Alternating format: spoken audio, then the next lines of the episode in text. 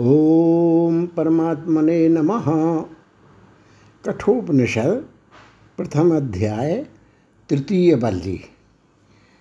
प्राप्ता और प्रातव्य भेद से दो आत्मा। ऋतम पिबंता पिबत्याशा बल्लया संबंधा।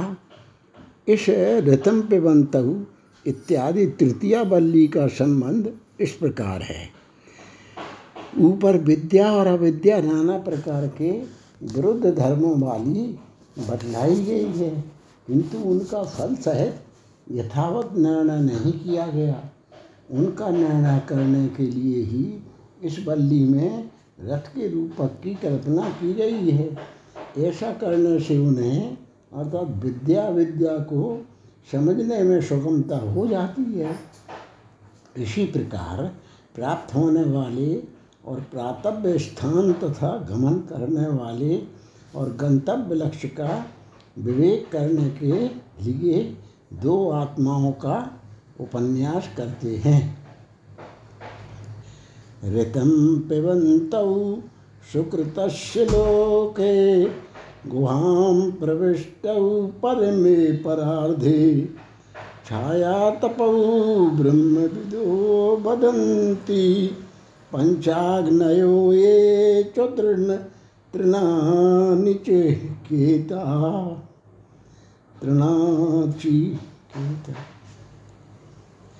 ब्रह्मवेत्ता लोग कहते हैं, इस शरीर में बुद्धि रूप गुहा के भीतर प्रकृष्ट ब्रह्म स्थान में प्रविष्ट हुए अपने कर्म फल को भोगने वाले छाया और घाम के समान परस्पर विलक्षण दो तत्व हैं।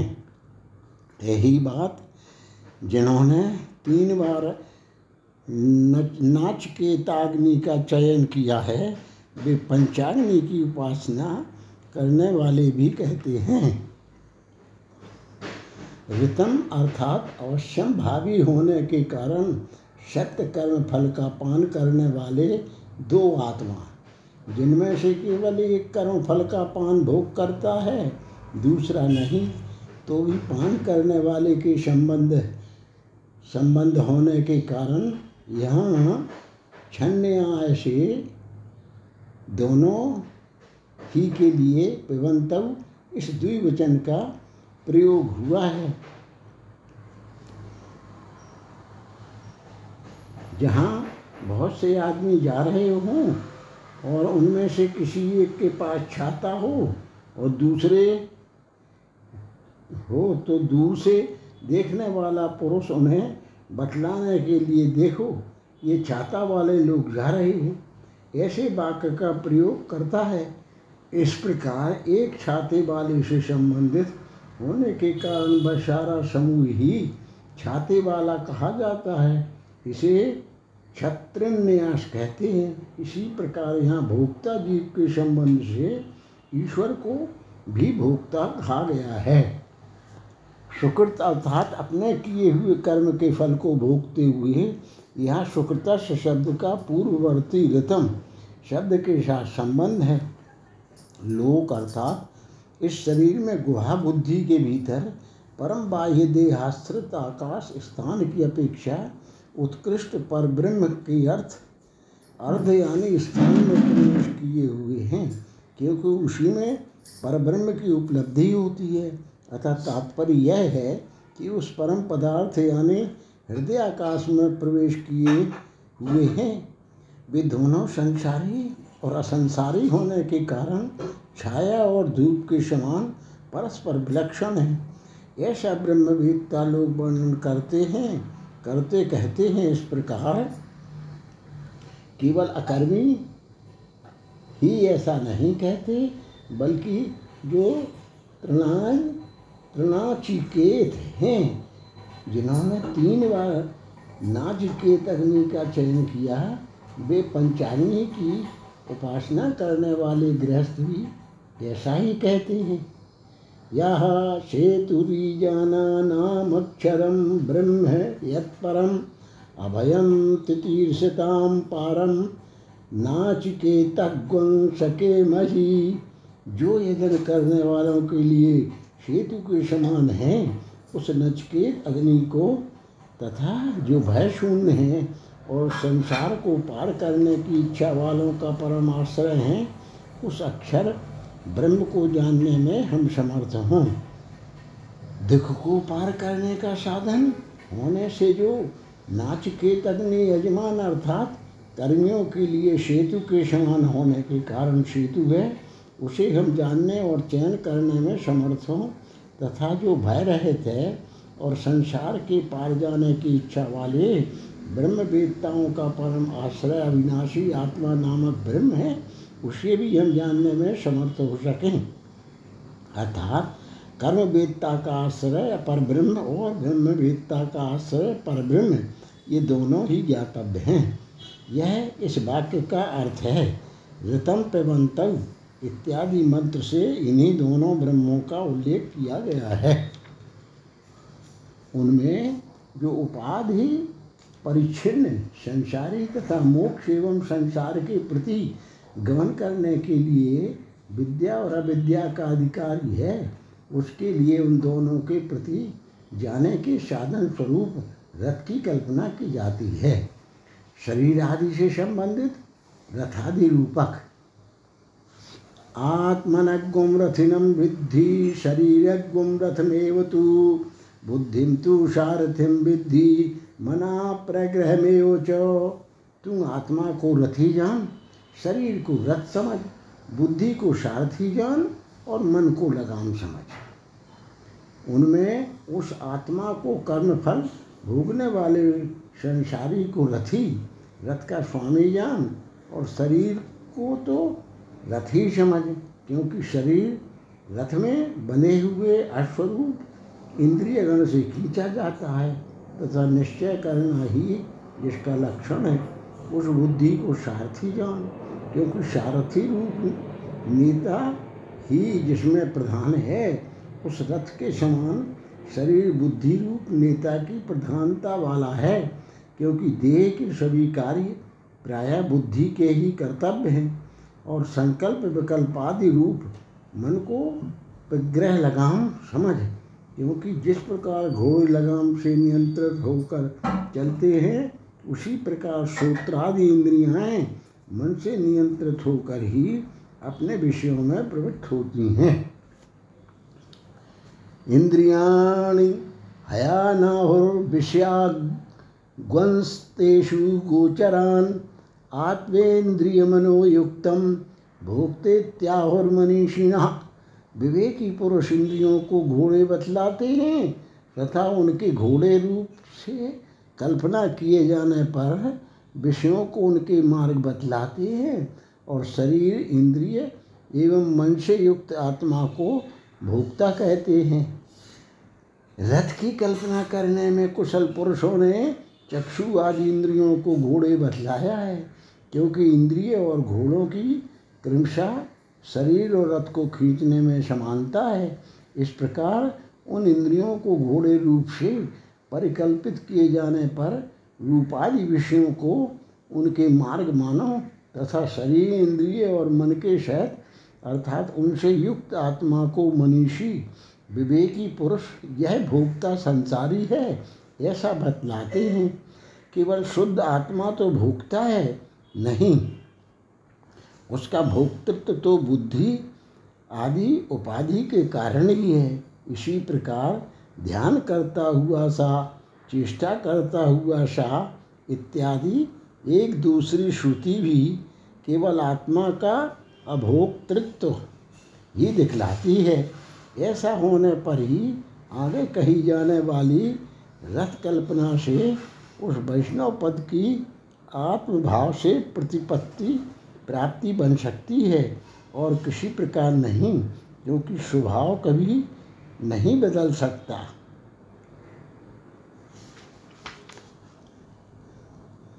अविवेकी की व्यवस्था। यस्तु विज्ञानवान् भवत्युक्तेन मनसा सदा तस्ेन्द्रियाण्यवश्यानि दुष्टाश्वायो सारथे। किंतु जो बुद्धि रूप सारथी सर्वदा विवेकी एवं असंयत चित्त से युक्त होता है, उसके अधीन इंद्रियाएं इसी प्रकार नहीं रहती जैसे सारथी के अधीन दुष्ट घोड़े। किंतु ऐसा होने पर भी जो बुद्धि रूप सारथी अविज्ञानवान अकुशल अर्थात रथ संचालन में अकुशल अन्य सारथी के समान इंद्रिय रूप घोड़ों की प्रवृत्ति निवृत्ति के विवेक से रहित है, जो सर्वदा प्रग्रह लगाम स्थानीय अयुक्त अगृहीत अर्थात विक्षिप्त चित्त से युक्त है, उस अनिपुण बुद्धि रूप सारथी के इंद्रिय रूप घोड़े रथारी हाँकने वाले अन्य सारथी के दुष्ट अर्थात बेकाबू घोड़ों के समान अवश्य बस में न आने वाले यानी जिनका निवारण नहीं किया जा सकता ऐसे हो जाते हैं। विवेक की स्वाधीनता। यस्तु विज्ञानवान भवति युक्तेन मनसा सदा तस्येन्द्रियाणि वश्यानि सदस्वायो सारथि। परंतु जो बुद्धि रूप सारथी कुशल और सर्वदा समाहित चित्त रहता है उसके अधीन इंद्रियाएँ इस प्रकार रहती हैं जैसे सारथी के अधीन अच्छे घोड़े। किंतु जो बुद्धि रूप सारथी पूर्वोक्त सारथी से विपरीत विज्ञानवान कुशल मन को नियंत्रित रखने वाला अर्थात संशय चित्त होता है, उसकी अवस्थानीय इंद्रियाएँ प्रवृत्त और निवृत्त किए जाने में इस प्रकार समर्थ होती हैं जैसे सारथी के लिए अच्छे घोड़े। उस पूर्वोक्त अविज्ञानवान बुद्धि रूप सारथी वाले रथी के लिए श्रुति यह फल बतलाती है।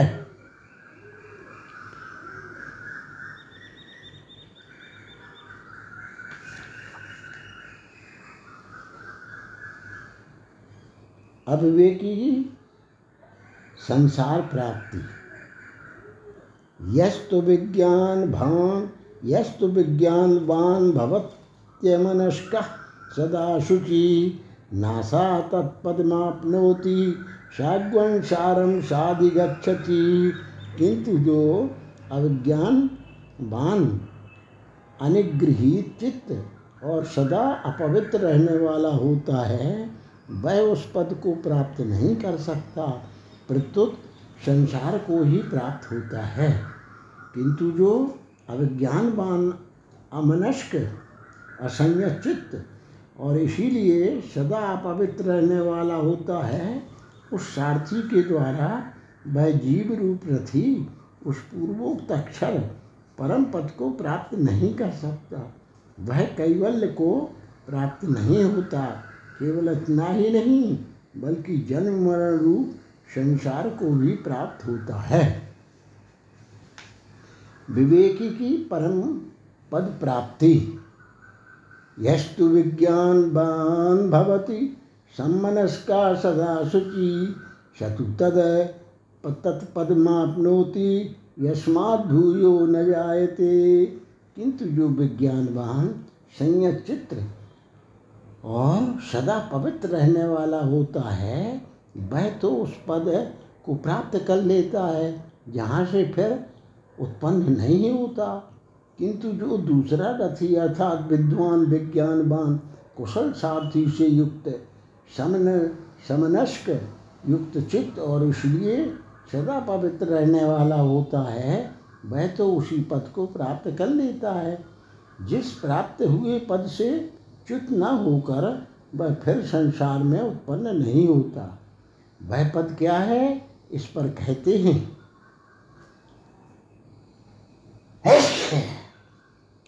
विज्ञान सारथिर्यस्तु मना प्रग्रहवान् नरा शोध्वना परमाप्नोति तद विष्णो परमं पदम। जो मनुष्य विवेक युक्त बुद्धि सारथी से युक्त और मन को वश में रखने वाला होता है वह संसार मार्ग से पार होकर उस विष्णु व्यापक परमात्मा के परम पद को प्राप्त कर लेता है।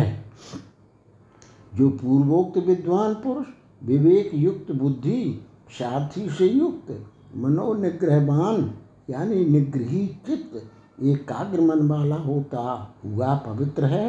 वह संसार गति के पार को यानी अवश्य प्राप्तव्य परमात्मा को प्राप्त कर लेता है, अर्थात संपूर्ण संसार बंधनों से मुक्त हो जाता है।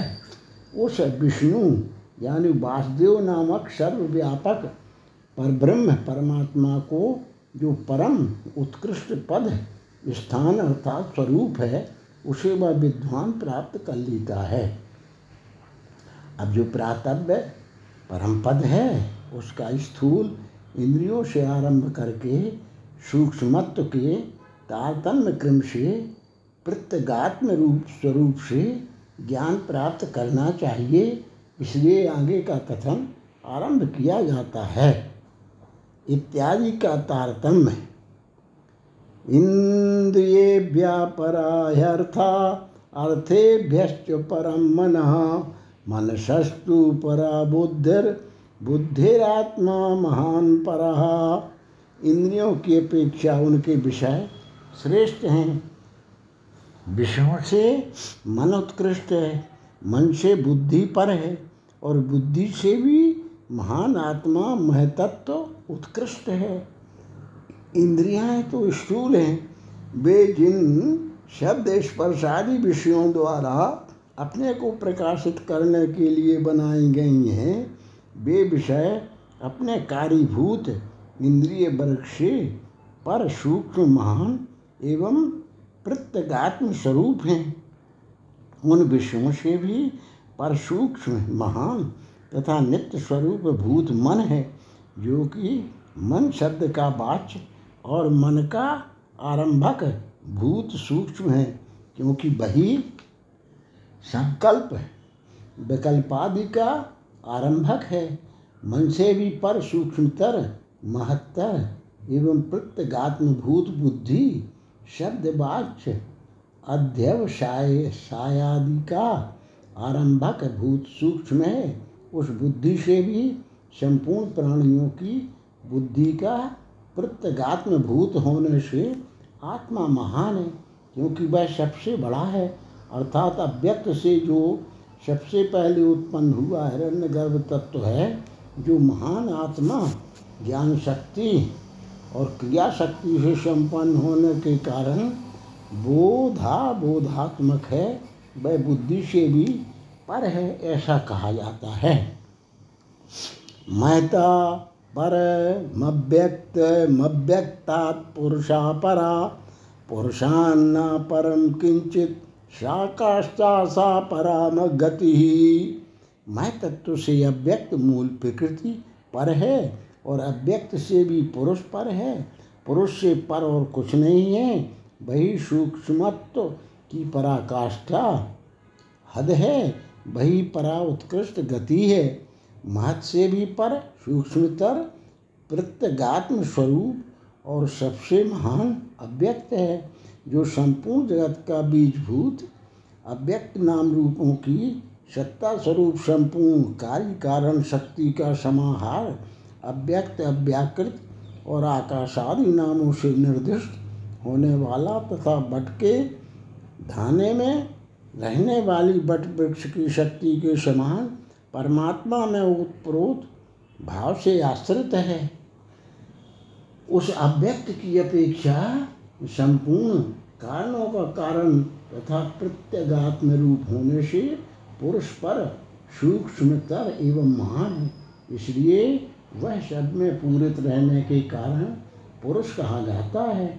उसके सिवा किसी दूसरे उत्कृष्ट तर के प्रसंग का निवारण करते हुए कहते हैं कि पुरुष से पर और कुछ नहीं है, क्योंकि चिद घन मात्र पुरुष से भिन्न है और कोई वस्तु नहीं है, इसलिए वही सूक्ष्मत्व महत्व और प्रत्यगात्मत्व की पराकाष्ठा स्थिति अर्थात पर्यवसान है। इंद्रियों से लेकर इस आत्मा में ही सूक्ष्मत्वादि की परिसमाप्ति होती है, अतः यही गमन करने वाले अर्थात संपूर्ण गतियों वाले संसारियों की पर उत्कृष्ट गति है। जैसा कि जिसको प्राप्त होकर फिर नहीं लौटते, स्मृति से सिद्ध होता है।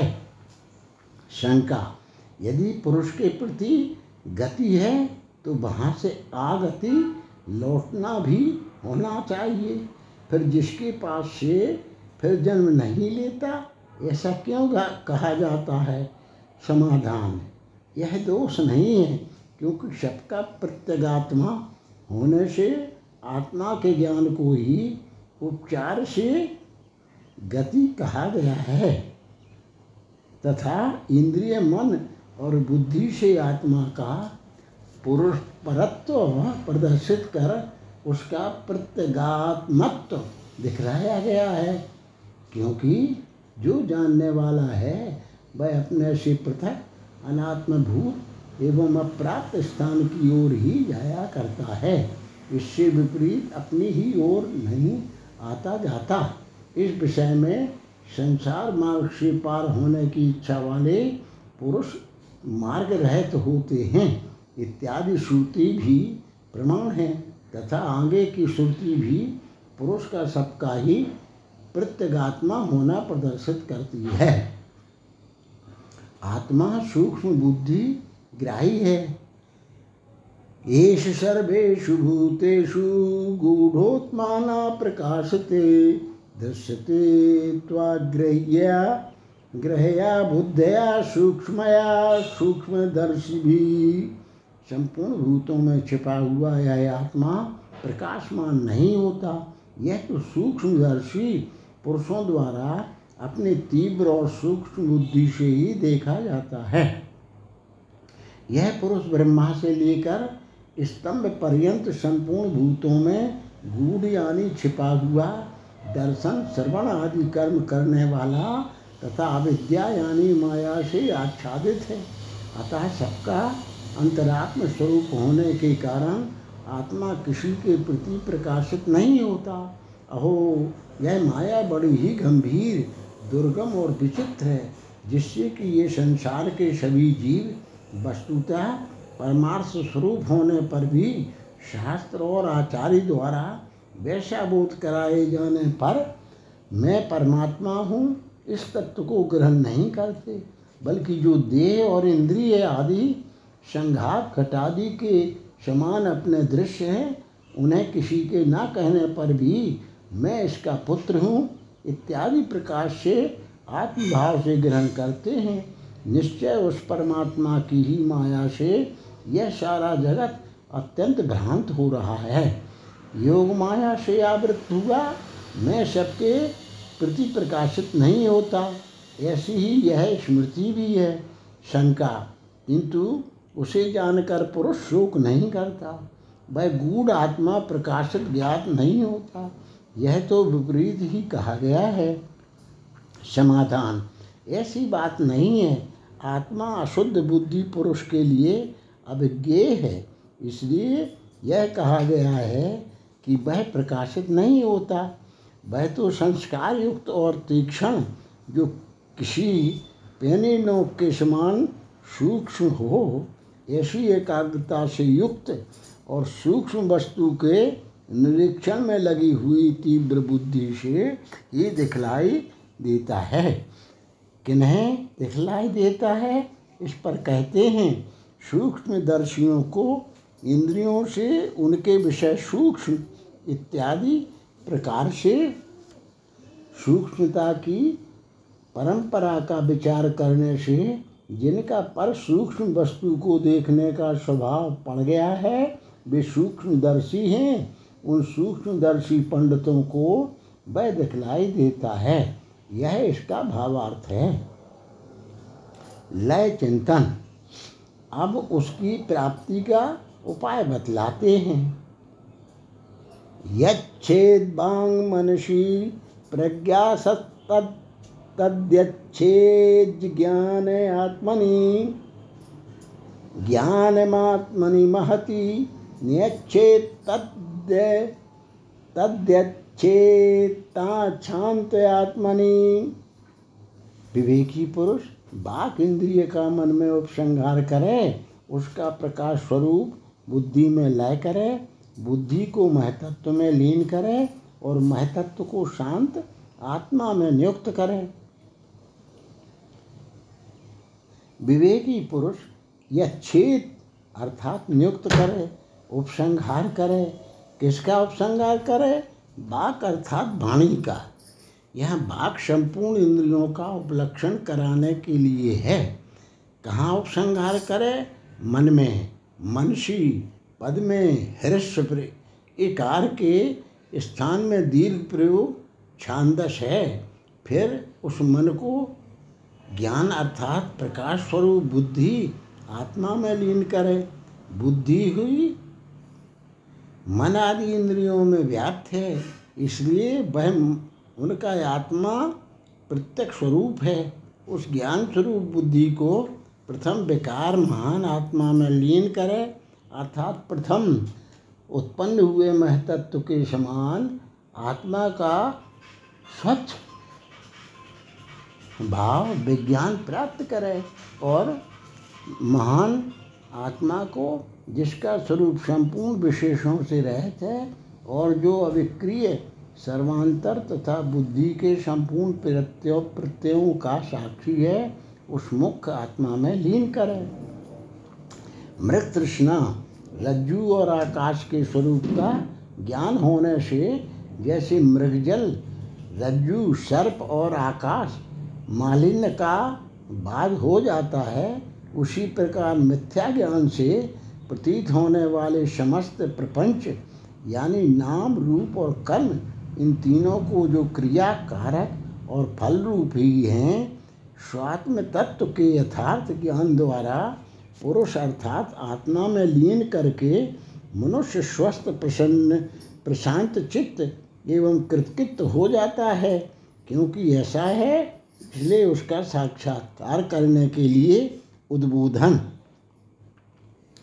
उत्तिष्ठत जागृत प्राप्य वरान्निबोधत क्षुरस्य धारा निशिता दुरत्तया दुर्गम पथस्तत्कवयो वदन्ति।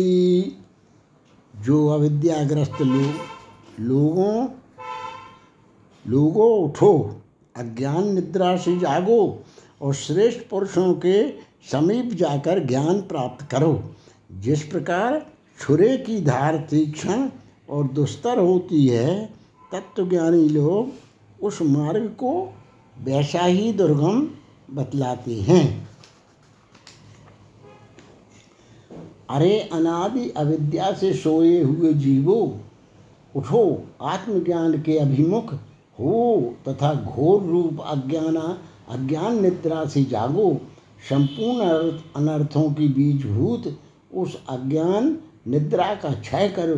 किस प्रकार क्षय करें? श्रेष्ठ उत्कृष्ट आत्मज्ञानी आचार्यों के पास जाकर, उनके समीप पहुंचकर उनके उपदेश किए हुए सर्वांतर्यामी आत्मा को मैं यही हूँ ऐसा जानो। उसकी उपेक्षा नहीं करनी चाहिए। ऐसा मातृवत श्रुति कृपापूर्वक कह रही है, क्योंकि वह ये पदार्थ अत्यंत सूक्ष्म बुद्धि का ही विषय है। सूक्ष्म बुद्धि कैसी होती है, इस पर कहते हैं निशित अर्थात पहनाई हुई छुरे की धार अग्रभाग जिस प्रकार दुर्हत्या होती है, जिसे कठिनता से पार किया जा सके उसे दुर्हत्या कहते हैं। जिस प्रकार उस पर पैरों से चलना अत्यंत कठिन है, उसी प्रकार यह आत्मज्ञान का मार्ग बड़ा दुर्गम अर्थात दुष्प्राप्य है, ऐसा कवि मेधावी पुरुष कहते हैं। अभिप्राय यह है कि ये अत्यंत सूक्ष्म होने के कारण मनीषी जन उससे संबंधित ज्ञान मार्ग को दुष्प्राप्य बतलाते हैं। उस ज्ञेय को अत्यंत सूक्ष्मता किस प्रकार है, इस पर कहते हैं शब्द, स्पर्श, रूप, रस और गंध, इन पांचों विषयों से वृद्धि को प्राप्त हुई तथा संपूर्ण इंद्रियों की विषयभूत यह पृथ्वी स्थूल है, ऐसा ही शरीर भी है।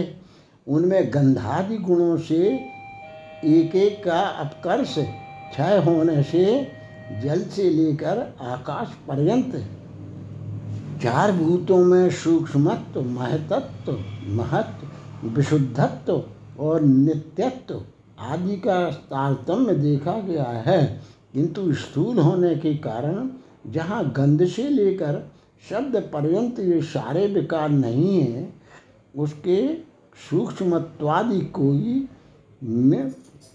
निरति सहायता के विषय में क्या कहा जाए, यही बात आगे की श्रुति दिखलाती है। निर्विशेष आत्मज्ञान से अमृत तत्व की प्राप्ति। अशब्द मस्पर्श मरूपमव्ययम तथा रसम नित्य मगंध बच्चयत अनाद्यनंतम महता परम ध्रुवम निचाय तन मृत्यु मुखात प्रमुच्यते। जो अपशब्द, स्पर्श, अरूप, अव्यय तथा रसहीन, नित्य और गंध रहित हैं, जो अनादि अनंत महतत्व से भी पर और ध्रुव निश्चल हैं, उस आत्म तत्व को जानकर पुरुष मृत्यु के मुख से छूट जाता है। जो अशब्द, स्पर्श, अरूप, अव्यय तथा अरस, नित्य और अगंध युक्त है, ऐसी जिसकी व्याख्या की जाती है वह ब्रह्म अविनाशी है, क्योंकि जो पदार्थ शब्दादि युक्त होता है उसी का व्यय होता है, किंतु यह ब्रह्म तो अशब्दादि युक्त होने के कारण अव्यय है, इसका व्यय क्षय नहीं होता, इसीलिए यह नित्य भी है, क्योंकि जिसका व्यय होता है वह अनित्य है, इसका व्यय नहीं होता, इसलिए यह नित्य है। यह अनादि अर्थात इसका आदि कारण विद्यमान नहीं है, ऐसा होने से भी नित्य है, क्योंकि जो पदार्थ आदिमान होता है वह कार्य रूप होने से अनित्य होता है और अपने कारण में लीन हो जाता है, जैसे कि पृथ्वी आदि। किंतु यह आत्मा तो सबका कारण होने से अकारी है और अकारी होने के कारण नित्य है, इसका कोई कारण नहीं है जिसमें कि यह लीन हो। इसी प्रकार यह आत्मा अनंत भी है, जिसका अंत अर्थात कार्य अविद्यमान हो उसे अनंत कहते हैं। जिस प्रकार फलादि कार्य उत्पन्न करने से भी कदली आदि पौधों की अनित्यता देखी गई है, उस प्रकार ब्रह्म का अंतवत्व नहीं देखा गया, इसीलिए भी वह नित्य है। नित्य विज्ञप्ति स्वरूप होने के कारण बुद्धि संज्ञक महतत्व से भी पर अर्थात विलक्षण है, क्योंकि ब्रह्म संपूर्ण भूतों का अंतरात्मा होने के कारण सबका साक्षी है।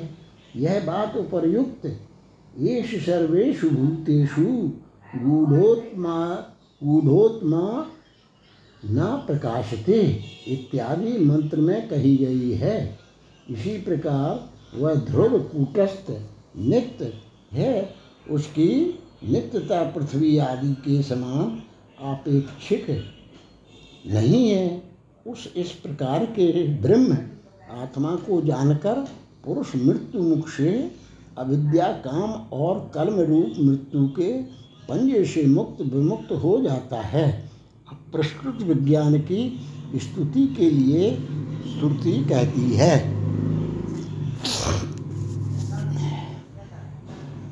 प्रस्तुत विज्ञान की महिमा। नाचिकेतमुपाख्यानम मृत्यु प्रोक्तग्वम सनातनम उक्त्वा श्रुत्वा च मेधावी ब्रह्मलोके महीयते।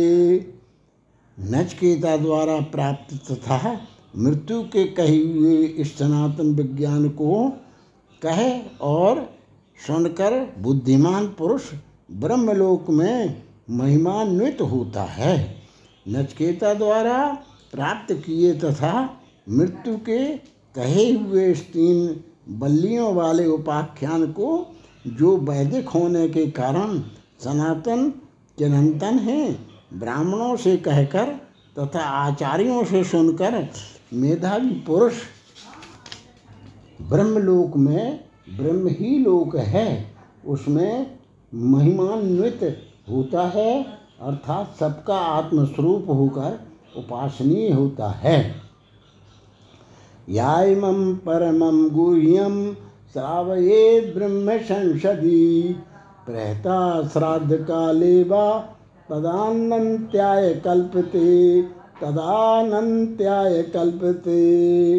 जो पुरुष परम गुह्य ग्रंथ को पवित्रता पूर्वक ब्राह्मणों की सभा में अथवा श्रद्धा काल में सुनाता है, उसका वह श्राद्ध अत्यंत फल वाला होता है, अनंत फल वाला होता है। जो कोई पुरुष इस परम प्रकृष्ट और गुह्य गोपनीय ग्रंथ को पवित्र होकर ब्राह्मणों की सभा में अथवा श्रद्धा काल में भोजन करने के लिए बैठे हुए ब्राह्मणों के प्रति केवल पाठ मात्र या अर्थ करते हुए सुनाता है, उसका वह श्राद्ध अनंत फल वाला होता है। यहाँ अध्याय की समाप्ति के लिए तदानंत्याय कल्पते यह वाक्य दो बार कहा गया है। श्रीमदाचार्य श्री शंकर भागवता कृतौ कठोपनिषद निषद भाष्ये प्रथमे अध्याये तृतीय वल्ली भाष्यम समाप्तम्। इति कठोपनिषदि प्रथमो अध्यायः समाप्तः।